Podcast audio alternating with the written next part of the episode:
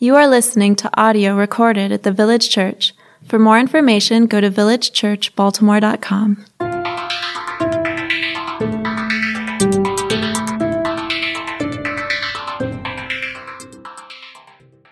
morning, Village. My name is Kate, and I will be reading this morning from the Gospel of John, chapter 17, verses 1 through 26. Jesus spoke these things, looked up to heaven, and said, Father, the hour has come. Glorify your Son, so that the Son may glorify you, since you gave him authority over all people, so that he may give eternal life to everyone you have given him. This is eternal life, that they may know you, the only true God, and the one you have sent, Jesus Christ. I have glorified you on the earth by completing the work you gave me to do. Now, Father, glorify me in your presence with that glory I had with you before the world existed. I have revealed your name to the people you gave me from the world. They were yours, you gave them to me, and they have kept your word. Now they know that everything you have given me is from you, because I have given them the words you gave me. They have received them and have known for certain that I came from you. They have believed that you sent me. I pray for them. I am not praying for the world, but for those you have given me because they are yours. Everything I have is yours, and everything you have is mine, and I am glorified in them. I am no longer in the world, but they are in the world, and I am coming to you. Holy Father, protect them by your name that you have given me, so that they may be one as we are one. While I was with them, I was protecting them by your name that you have given me. I guarded them, and not one of them is lost, except the son of destruction, so that the scripture may be fulfilled. Now I am coming to you, and I speak these things in the world, so that they may have joy, my joy completed in them. I have given them your word. The world hated them because they are not of the world, just as I am not of the world. I am not praying that you take them out of the world, but you protect them from the evil one. They are not of the world, just as I am not of the world. Sanctify them by the truth. Your word is truth. As you sent me into the world, I also have sent them into the world. I sanctify myself for them, so that they may also be sanctified by the truth. I pray not only for these, but also for those who believe in me through their word. May they all be one, as you, Father, are in me and I am in you. May they also be in us, so that the world may believe you sent me. I have given them the glory you have given me, so that they may be one as we are one. I am in them, and you are in me, so that they may be made completely one, that the world may know you have sent me and have loved them as you have loved me. Father, I want those you have given me to be with me where I am, so that they will see my glory, which you have given me, because you loved me before the world's foundation. Righteous Father, the world has not known you. However, I have known you, and they have known that you sent me. I made your name known to them, and will continue to make it known, so that the love you have loved me with may be in them, and I. This is very great. All right, and welcome. Oh, I'm going to take off my mask. Welcome to the Village Church, everyone. It's so glad to be with you. Um, it's uh, March 14th, 2021, and uh, this is not a recording, this is live. Uh, I haven't taken off my mask like this in front of people in a long time, feeling a little bit nervous. But, anyways, if you're not following, if you haven't received an email from us and you don't know what's going on, uh, just to sum things up, starting from today over the next several months, uh, the plan is that we're going to be gradually introducing live elements into our services. Uh, here and there, we might not do it every week. I think we'll just make the call a week of and see what we do. We might have a live preacher, we might have a live announcements person, a live prayer person. We'll just try it out. And uh, we'll keep doing it, and uh, we'll continue to follow Baltimore City guidelines as we do it. Right now, that means our building is at 25% capacity. Uh, we'll continue to wear masks with the exception of someone on the stage, only when that person is on the stage. And, uh, you know, if things change week by week, we'll make the call, but we feel uh, safe and confident enough to uh, carefully move in this direction for the time being. And then at a certain point, uh, depending on, you know, a variety of public health factors, we may consider doing a full service live. Uh, but there's no set date for that yet. Um, it's a bit symbolic today that we're doing this because it's almost exactly a year since we moved our services online. That was March 15th, 2020, and it's been a long year. Uh, maybe it's been a long winter as well for many of us. It, it's hard to imagine, it's hard to believe that just a few days ago the weather hit the 70s. It almost feels like a dream, but that's what's going on. Um, I want to f- just briefly address a few groups, uh, whether in person or online, that you may be experiencing uh, different things. You know, maybe you're here and you're experiencing excitement. Uh, you just can't, you've been waiting long enough for this year to be over. And this past year wasn't a great year, to, to say the least, and you're excited to get it over with. You're excited for things to go back to normal. Maybe you've been having that phrase going on in your mind. I'm excited for things to go back to normal. Um, I want to make sure we have proper expectations. Uh, the reality is, for many of us, things will not 100% go back to normal uh, because so much has changed, and it's not like we can just brush everything under the rug. Our lives have changed, our church has changed, our, our society has changed, our country, a lot of things have changed and uh, things won't go back to normal. Sometimes we have this mentality or this framework where, like a, a, year ago, we just put life on pause. We all did our own things, and then now uh, at a certain day, we're going to hit play again, and things will go back to normal. But it's not going to be like that. You know, our church, for one, isn't the same. A lot of folks who used to attend our church no longer do, and a lot of folks who used to not attend our church now do. So our demographics are a little bit different, for one. But also, many of us have changed individually. Um, it's kind of like, um, you know, when you go off to college, uh, for those of you who have this experience, if you go off to college for a year and you come back that summer, people meet you again and they go, oh, you've changed, right? You, you, you use this sort of terminology now, or you have these sort of hobbies now, or you used to be interested in this and now you're not anymore, or, or whatever, fill in the blank. It's kind of like we all went to college for a year, you know, the college of the pandemic for a year, and then now we're all sort of coming out of the woodwork again and we're meeting each other again and we go, oh, you're a little bit different. And I think that's okay. That's okay to recognize, right? Um, but it's not just that. I think we'll have to learn how to be in a church once again, in a, in a physical church building, once again, I mean. Uh, we'll have to learn how to socialize again, how to sing together again. Many of us, to be honest, we haven't sang, you know, and we just, you know, we just quietly watch and we don't sing in Sunday services. And some of us, we sort of got into the habit when we're watching online, we just we check our phones a lot and we sort of tune in and out or doing chores at the same time. And so we'll have to learn how to, how to be engaged collectively in a church service again, and that might take some time. So be patient, keep holding on. Things won't be 100% the same, but there will be uh, some familiar aspects which is appropriate, of course, to be excited about. Um, maybe others of you, you're not feeling excited about us gathering together uh, because for whatever reason, you're not able to gather together with other folks. And so sometimes, so maybe you even feel a little bit disappointed because you see other people experiencing uh, people, you know, gathering together or, in the next few months gathering together and you feel left out. Uh, maybe you are tuning in online right now and uh, maybe you're not living in Baltimore or maybe you are sick or maybe you're taking care of someone who's immunocompromised or maybe you just have certain convictions and you're not willing to step foot into a building like this at this time. And whatever the reason, um, maybe you're not excited about the church opening up again because it means a lot of folks will be experiencing things and you will be missing out on a lot of things. You know, if that's you, I want you to know that we uh, see you, we recognize you, we value you, and we think that uh, you're a vital part of this church, and we will do our best to try to include you, involve you in everything that we do. So I'll also ask you to keep being patient, keep holding on, and just know that the total final gathering of our church, where everyone is finally together, won't ever happen here on earth, but one day in the kingdom of heaven, right? So keep holding on to that. Um, two quick things before we jump into the sermon, all right? Uh, I want to uh, give two announcements. First off, our church is hosting a March Madness Bracket Challenge. Um, so if you're not familiar, March Madness is this NCAA basketball thing, okay? You don't need to worry about it if you have no idea what that is. But brackets open tonight at 8 p.m and they close Friday at noon. And so our church is hosting a, a church-wide ESPN bracket challenge. If you want to participate, you know, just for fun, if you have no clue, it's okay. You can just guess and see how, you, how well you do. You just basically guess what teams will win, or if you have a good idea of what's going on, you just strategically pick who's going to win throughout the whole tournament. And then uh, you can go to villagehampton.com slash bracket to do that. You just create a name, name your bracket so we know who you are, identify yourself. And then whoever wins will get a $100 gift card to a Hampden restaurant of their choice. So that's a great incentive to participate.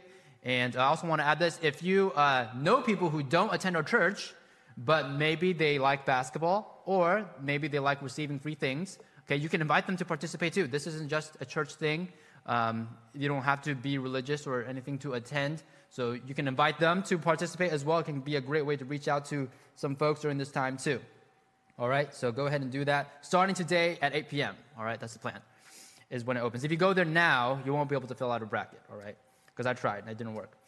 Secondly, in talking to the guys, um, we're going to be having a men's fire pit this upcoming Saturday, March 20th at 7 p.m. at St. Moses Church. St. Moses Church is located in East Charles Village, um, kind of close to the Waverly Farmers Market. And uh, they have a backyard space and it's really nice. They have a, a gas fire pit and um, some string lights and things like that. And so we'll bring a video projector um, and maybe we'll uh, watch some basketball or something like that. It'll be a great time for us to hang out. So if you're a guy, um, check that out. This upcoming Saturday, 7 p.m. is a great opportunity to meet some people.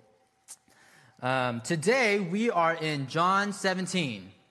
John 17, we've been going through the book of John uh, since last fall, and uh, we're about three fourths of the way through the book. And John 17 is one of my favorite chapters in the whole Bible, actually. It is Jesus' longest recorded prayer in the Bible. And specifically, Jesus is praying for us the church. And the reason why I love it is because this prayer makes it clear that uh, he has these desires for the church, and, and, and this prayer shows us what his desires are for the church, right? It, it's like a picture, a, an image, a, an ideal for what the church is supposed to be.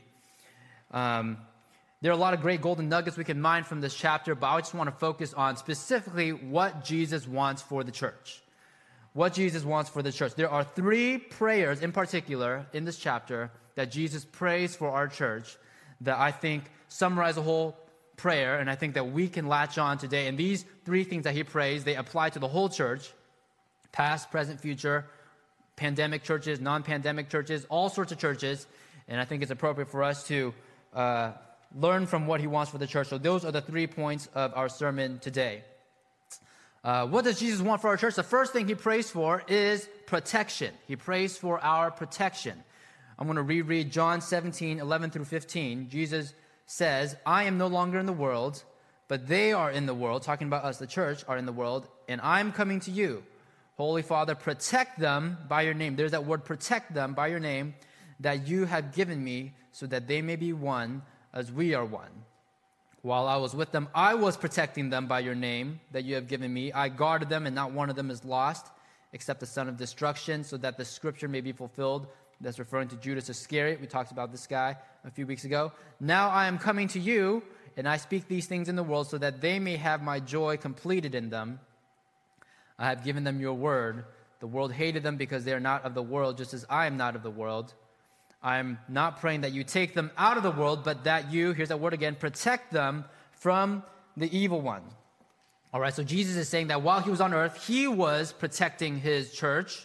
That was one of his duties, right? He talked about how he's a good shepherd and he, he protects his sheep and things like that. But now he was about to leave and ascend to heaven, and he's saying, Father, may you protect the church.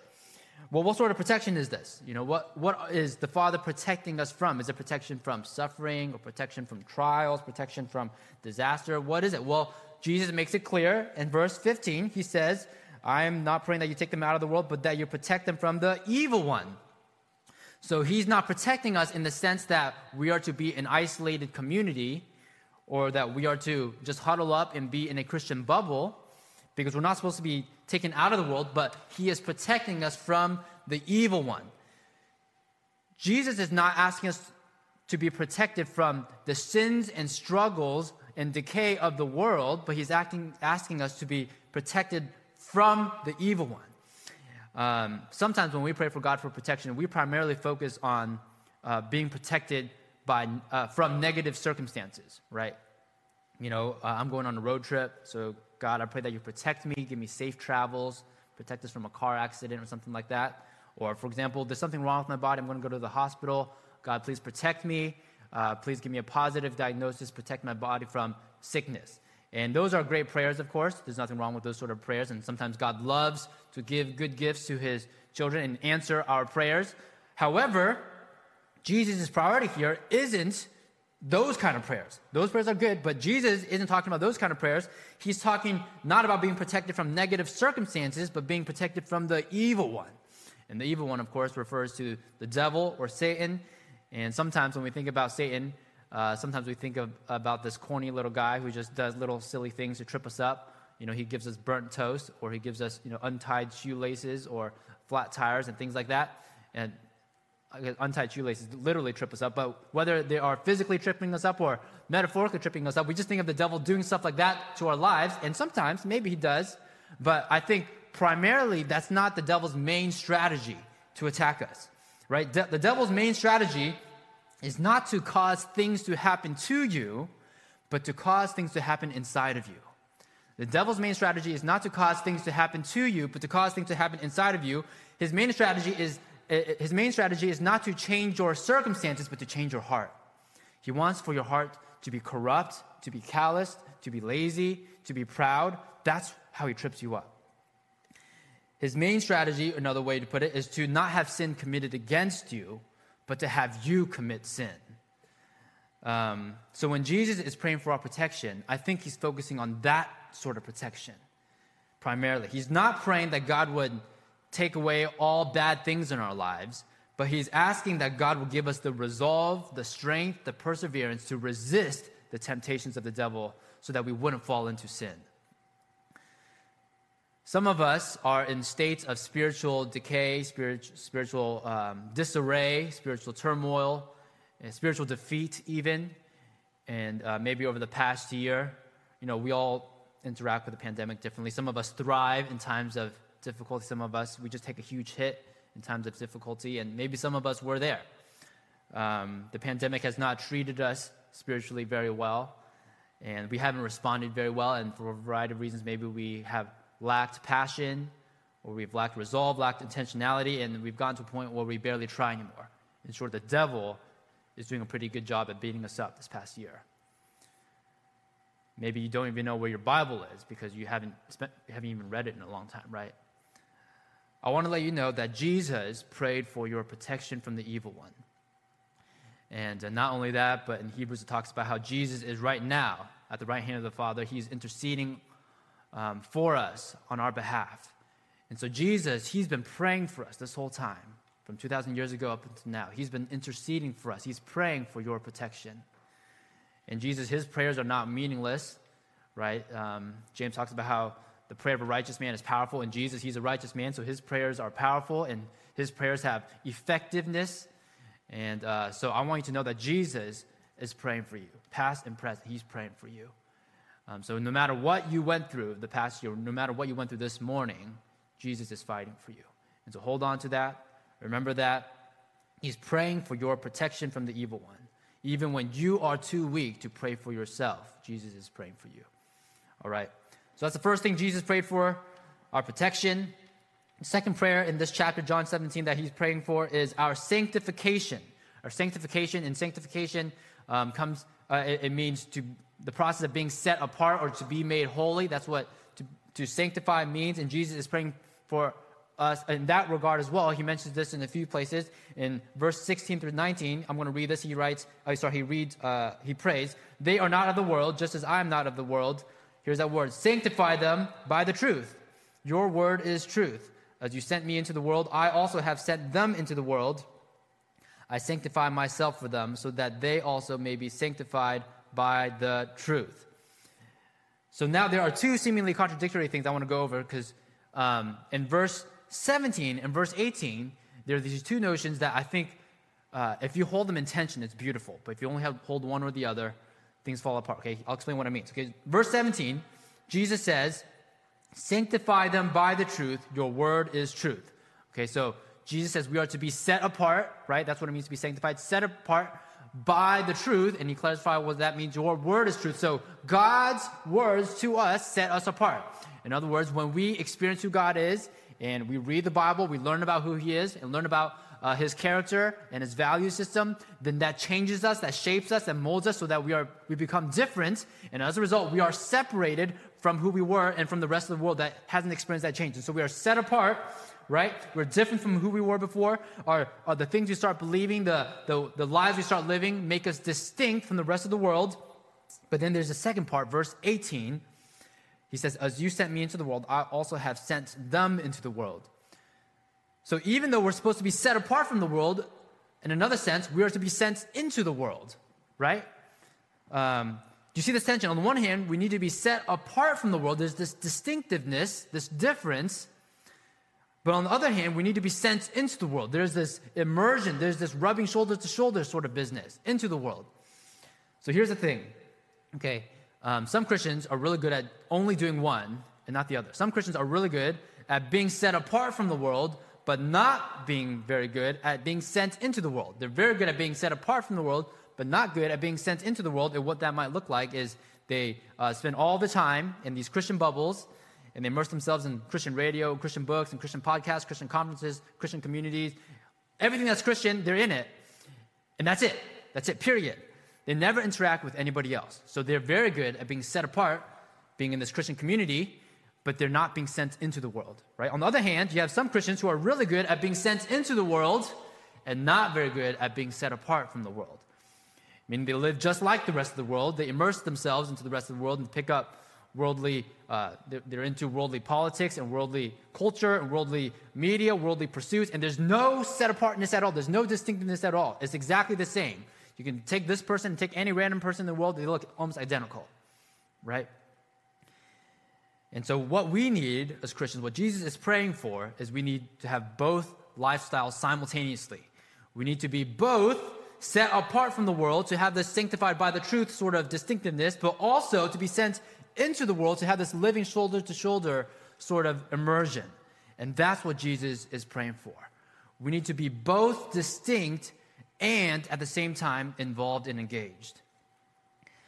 Um, i want to encourage you to ask yourself uh, which one of these extremes are you more inclined to adopt? Are you more inclined to be set apart from the world and not sent into it, or to be sent into the world and not set apart from it? We often have one of those extremes in our own lives, and I think neither extreme is healthy. Um, I think both is a bad witness to the world about the gospel, right? So I encourage you to think about your life and whether your life lines up with this dual reality that Jesus prays for the church. So that's number two. Jesus prays for our protection, number one, and then Jesus prays for our sanctification, number two. One more, and I want to camp out here for a little bit longer. Jesus prays for our unity. Jesus prays for our unity. He says, I pray not only for these, talking about his disciples right there with him in the garden, but also for those who believe in me through their word, and that's us everyone else who's a recipient of the gospel through the work of his followers, right? And here's what he prays May they all be one, as you, Father, are in me, and I am in you. May they also be in us, so that the world may believe you sent me. Jesus prays that the church would be one. And catch this, not just one in any sense, just as the Father and the Son are one. That is a bold prayer because there's no greater unity in the whole world than the relationship between the Father and the Son. Right? God the Father, God the Son, they love each other dynamically and fully. It's beautiful, it's glorious, and that is the picture of unity that Jesus prays for our church. This unity is characterized in a number of different ways throughout the Bible, but even in this chapter, we see a few things uh, that Jesus prays in regards to his relationship with the Father. For example, in verse 1, John 17, 1, Jesus prays, Glorify your Son so that the Son may glorify you. I love that. There's this mutual glory giving, right? And I think we are in the church, we in the church are supposed to do that to one another as well. We are to be committed to glorifying one, one another, to bringing one another honor, to lifting one another up, right? Here's another example. In verse 10, Jesus says, Everything I have is yours, and everything you have is mine there's this mutual sharing and generosity and giving toward one another. And I think that should describe our church too, right? We need to be having this mentality of everything I have is one another's, right? And everything that we all have is ours as well. So that's this picture of this intimate unity that the, the Father and the Son have, and therefore we should have with one another in the church. Um, you know, the world loves unity, loves the idea of unity, the concept of unity. Um, and for thousands of years, people have sought to uh, bring about unity in a variety of ways. However, human attempts at achieving unity on their own without the help of God have always failed. Ever since the Tower of Babel in Genesis 11, all of our attempts at achieving unity without the help of God have ultimately failed. We've experienced some successes here and there, of course, th- throughout history, but they've never been able to stand the test of time because unity built without the foundation of God is always bound to fail. It's only the unity that's built on Jesus' prayer of unity that is rooted in this Trinitarian relationship between God the Father and God the Son. That's the only unity that can stand, and that is the unity of the church. Whether it's because of class struggle or racial segregation or political polarization, we have never been able to achieve true unity. But the church is to be the exception to the rule. Jesus says the church is, is supposed to be the ideal of unity. And why? Verse 21, I'm going to read this again. Jesus says, May they all be one, as you, Father, are in me and I'm in you. May they also be in us. Why? So that the world may believe you sent me. So that the world may believe that you sent me. You see, our unity is not just for unity's sake, it's not just so we could have warm, uh, warm feelings. Our unity is the evidence to the world that our gospel is true. Our unity is the evidence to the world that our gospel is true. In other words, the distinguishing characteristic of the church, there are a few distinguishing characteristics of the church, but one of the main distinguishing characteristics of the church is unity. That should be one of the main things that sets the church apart from every other institution, every other organization in the world. It's the one thing that makes people on the outside go, this whole, this whole time, my whole life, I've been looking for unity. I thought politics could do it. I thought education could do it. I thought science could do it. I thought family. I thought marriage. I thought all these things could do it. They all let me down. But the church has what I want. That's exactly the unity that I'm looking for. Sometimes, you know, when we think about um, the church being a witness to the world, we don't really think about unity. We think often about gospel proclamation right? Gospel proclamation, maybe you've heard that phrase. It just means to proclaim the gospel, to verbally declare the gospel. And we say that's how you be a witness to the world. You declare the good news of Jesus' death and resurrection on our behalf, how we've been saved from our sins, we've been born again, and now uh, if you trust in Him, we have eternal life. And that is gospel declaration, and that's great. Obviously, we want to do that. I definitely affirm that. If you don't do that, I encourage you to do that. However, we often lose sight of another kind of being witness to the world, which is gospel demonstration. Gospel demonstration. Demonstrating the gospel, meaning the gospel has impacted your life, impacting your relationships, impacted your heart, and now you live differently as a result, and you can demonstrate the reality of the gospel in your life. That's called gospel demonstration. So it's not so much saying things, but it's living things. Because that is one of the ways that we are also a witness. We demonstrate the gospel in our lives so that when the world sees us, they see this alternative community in the midst of in the middle of the world, right? Because we're not isolated, we're living in the world. They see this alternative community, this alternative way of doing things, and they go, "Oh, this has love, this has unity, this has joy. That is exactly what I want. This is everything that humanity was supposed to be. How do I sign up?" That is a way we also become a witness to the world. You see, the church does not just contain God's message to the world, the church is God's message to the world. Or another way to put it, the church does not just have a story to tell, the church is the story being told. I'll say that again. The church does not just have a story to tell, the church is the story being told. Um, in 1 Corinthians 3 3, Paul's writing to the church in Corinth, and he uses this interesting phrase he says, You show that you are Christ's letter. You are Christ's letter, delivered by us, not written with ink, but with the Spirit of the living God, not on tablets of stone, but on tablets of human hearts. Maybe you've heard uh, this before that the Bible is God's letter to the world. That's true. I would say that's true. God wrote the Bible, He delivered it to the world. We read it, it's like we were, are receiving a letter from God. But there's another letter to the world in Paul hints at that in 1 Corinthians 3 3, and that is the church. The church is also God's letter to the world. This, this letter is not written on stone, or now in our days, printed on sheets of paper in a book, this letter is written on us. So that when the world receives this letter, they're not reading a book, they're looking at our lives. They look at how we live. And they see who God is, what God values by looking at us. I encourage you to ask yourself if it is true that this church, if our lives in the church are like a letter from God, then when people see you, what are they reading? What are they reading? What is their impression of God from looking at you, the letter from God? Do they think of a God who is lazy, or do they think of a God who is angry? Do they think of a God who is stingy? Or when they look at your lives, when they read this letter from God, do they think of a God who is loving, who is passionate, who is generous? The church has always been defined by two things what we believe and how we live. Right? Those are the two things that should set us apart from the rest of the world. What we believe and how we live. Those are the two things that I think Jesus constantly has taught.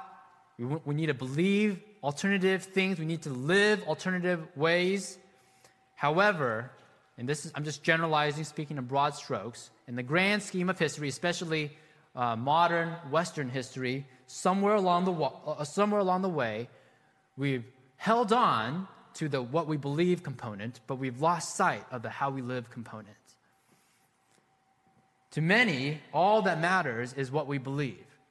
And again, I want to I want to affirm what we believe is really important. Okay, I think we need to get that down. Some churches they don't do a very good job of that, so we need to make sure we have that. But for many of us, speaking in general, broad strokes, many of us in the church, we've held on to the what we believe component and we've lost sight of the how we live component. We say, believe this and don't believe that, and read this and don't read that, and listen to this passage and don't listen to this passage. And we all we're consumed about when we think about the Christian life, all we're concerned about is drawing theological boundaries, right? This is what's appropriate to believe, this is not what's appropriate to believe.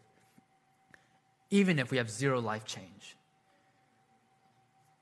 Even if we have zero life change, we can say, here's some questions. Do you know how to say yes at the right times? And do you know how to say no at the right times? If you can say yes at the right times when we ask you certain questions, and we say you can say no at the right times when we ask you certain questions, even if even you have zero life change, you're good to go. You're solid.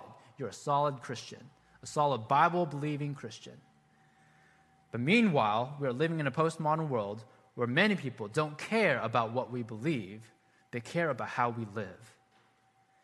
When people on the outside look at Christians, oftentimes they're not asking, Do I want to believe the things they believe? They're asking, Do I want to live the way they live? And if 100% of our emphasis is on what we believe and 0% of our emphasis is on how we live, then the answer to the non Christian is no, I don't want that. I don't care what they believe. I just know I don't want to live they, the way they live, right? The epistle to Diognetus was a second century letter, and in one section, the author is describing some of the characteristics of the church, and I think this is a beautiful description of what the church should be like. Um, it's a little bit long, bear with me, but I think it's solid, so I'll just dive right in. For the Christians are distinguished from other men neither by country, nor language, nor the customs which they observe, for they neither inhabit cities of their own, nor employ a peculiar form of speech, nor lead a life which is marked out by any singularity, meaning uh, we're not any different, any different from anybody else in the sense of being isolated. We have our own language or city or things like that. We're, we're being sent into the world. We're not totally in this Christian bubble, right? But inhabiting Greek as well as barbarian cities, according as the lot of each of them has determined, and following the customs of the natives in respect to clothing, food, and the rest of their ordinary conduct. I mean, we do things like the rest of the world does. We dress like them. You know, we eat food like them. We maybe play board games like them, whatever, fill in the blank. They display to us their wonderful and confessedly striking method of life. But there is something different. Okay, what's different? Let's keep going. They dwell in their own countries, but simply as sojourners. As citizens, they share in all things with others and yet endure all things as if foreigners. There is this strange detachment from earthly things, right? They're like foreigners and sojourners. Every foreign land is to them as their native country, and every land of their birth as a land of strangers. And they love those who are on the outside, those who might not identify with their cultural values, okay? Their, or political or geographical values, okay? They marry as do all others. They beget children, but they do not destroy their offspring. Okay, back then, obviously, no one now, I can't say no one, very few people today destroy their offspring, okay, but back then, that was a thing that people often did, okay? They have a common table, but not a common bed. That is a great line. I love that. Okay, we want to have a common table, not a common bed. I encourage that. They are in the flesh, but they do not live after the flesh. They pass their days on earth, but they are citizens of heaven. They obey the prescribed laws and at the same time surpass the laws by their lives. They love all men and are persecuted by all. They are unknown and condemned. They are put to death and restored to life. They are poor, yet make many rich. They are in lack of all things and yet abound in all. They are dishonored, and yet in their very dishonor are glorified. They are evil spoken of, and yet are justified. They are reviled and blessed. They are insulted and repay the insult with honor. They do good, yet are punished as evildoers. When punished, they rejoice as if quickened into life. They are assailed by the Jews as foreigners and are persecuted by the Greeks. Yet those who hate them are unable to assign any reason for their hatred. We are walking contradictions. That's what we are. We live such lives that we confuse the heck out of every, we, we just confuse the heck of everybody else. And they want to love us, but they don't understand us. And so sometimes there's persecution, but we make the world a better place. And we give people the option to join us if they feel compelled to do so. That's who we're supposed to be.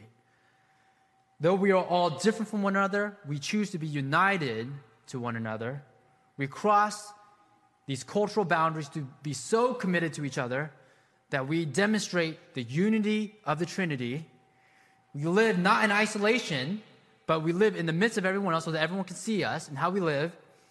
They see how we study, how we work, how we get married, how we raise our kids, how we volunteer, how we give. That is our witness to the world. Village Church, I encourage you to take this calling, to take this calling and apply it to your life.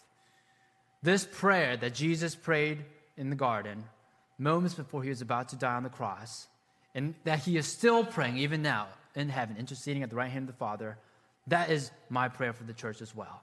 And I hope that is your prayer for the church as well. Let us pray that the church, that our church, would be marked by protection, by sanctification, and by unity. Because that is the way the world may believe. May we all be one so that the world may believe. Let's pray. Father, we thank you so much that Jesus prays for us. So that even when we fail, even when we fall down, even when we make mistakes, whether they are small mistakes or colossal mistakes, we can still come back to Jesus' prayer and know that at the end of the day, things will work out and we can get back on our feet because Jesus is picking us up and He's setting us right on this path so that we can keep marching forward. We thank you that our salvation, our, our protection, our sanctification, our unity is not dependent on our efforts, but it's dependent on who Jesus is and what He did for us. We thank you that our protection it doesn't come from us protecting one another, but it comes from Jesus protecting us.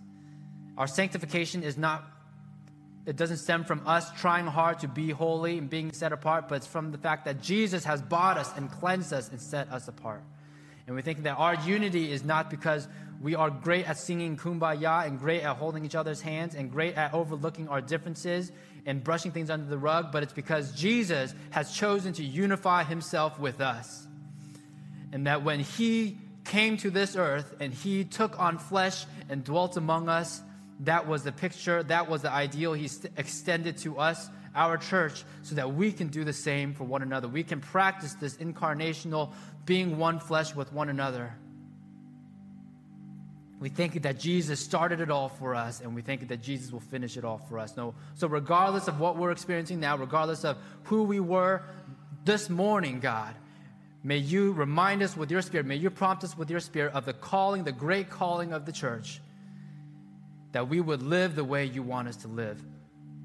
Right now, during this pandemic, there are so many things we're unable to do. There's so many barriers in front of us, so many obstacles. But may you give us the wisdom, may you give us the strategy, may you give us the power to live the way you're calling us to live. In Jesus' name. Thank you for the, what you've given to the church.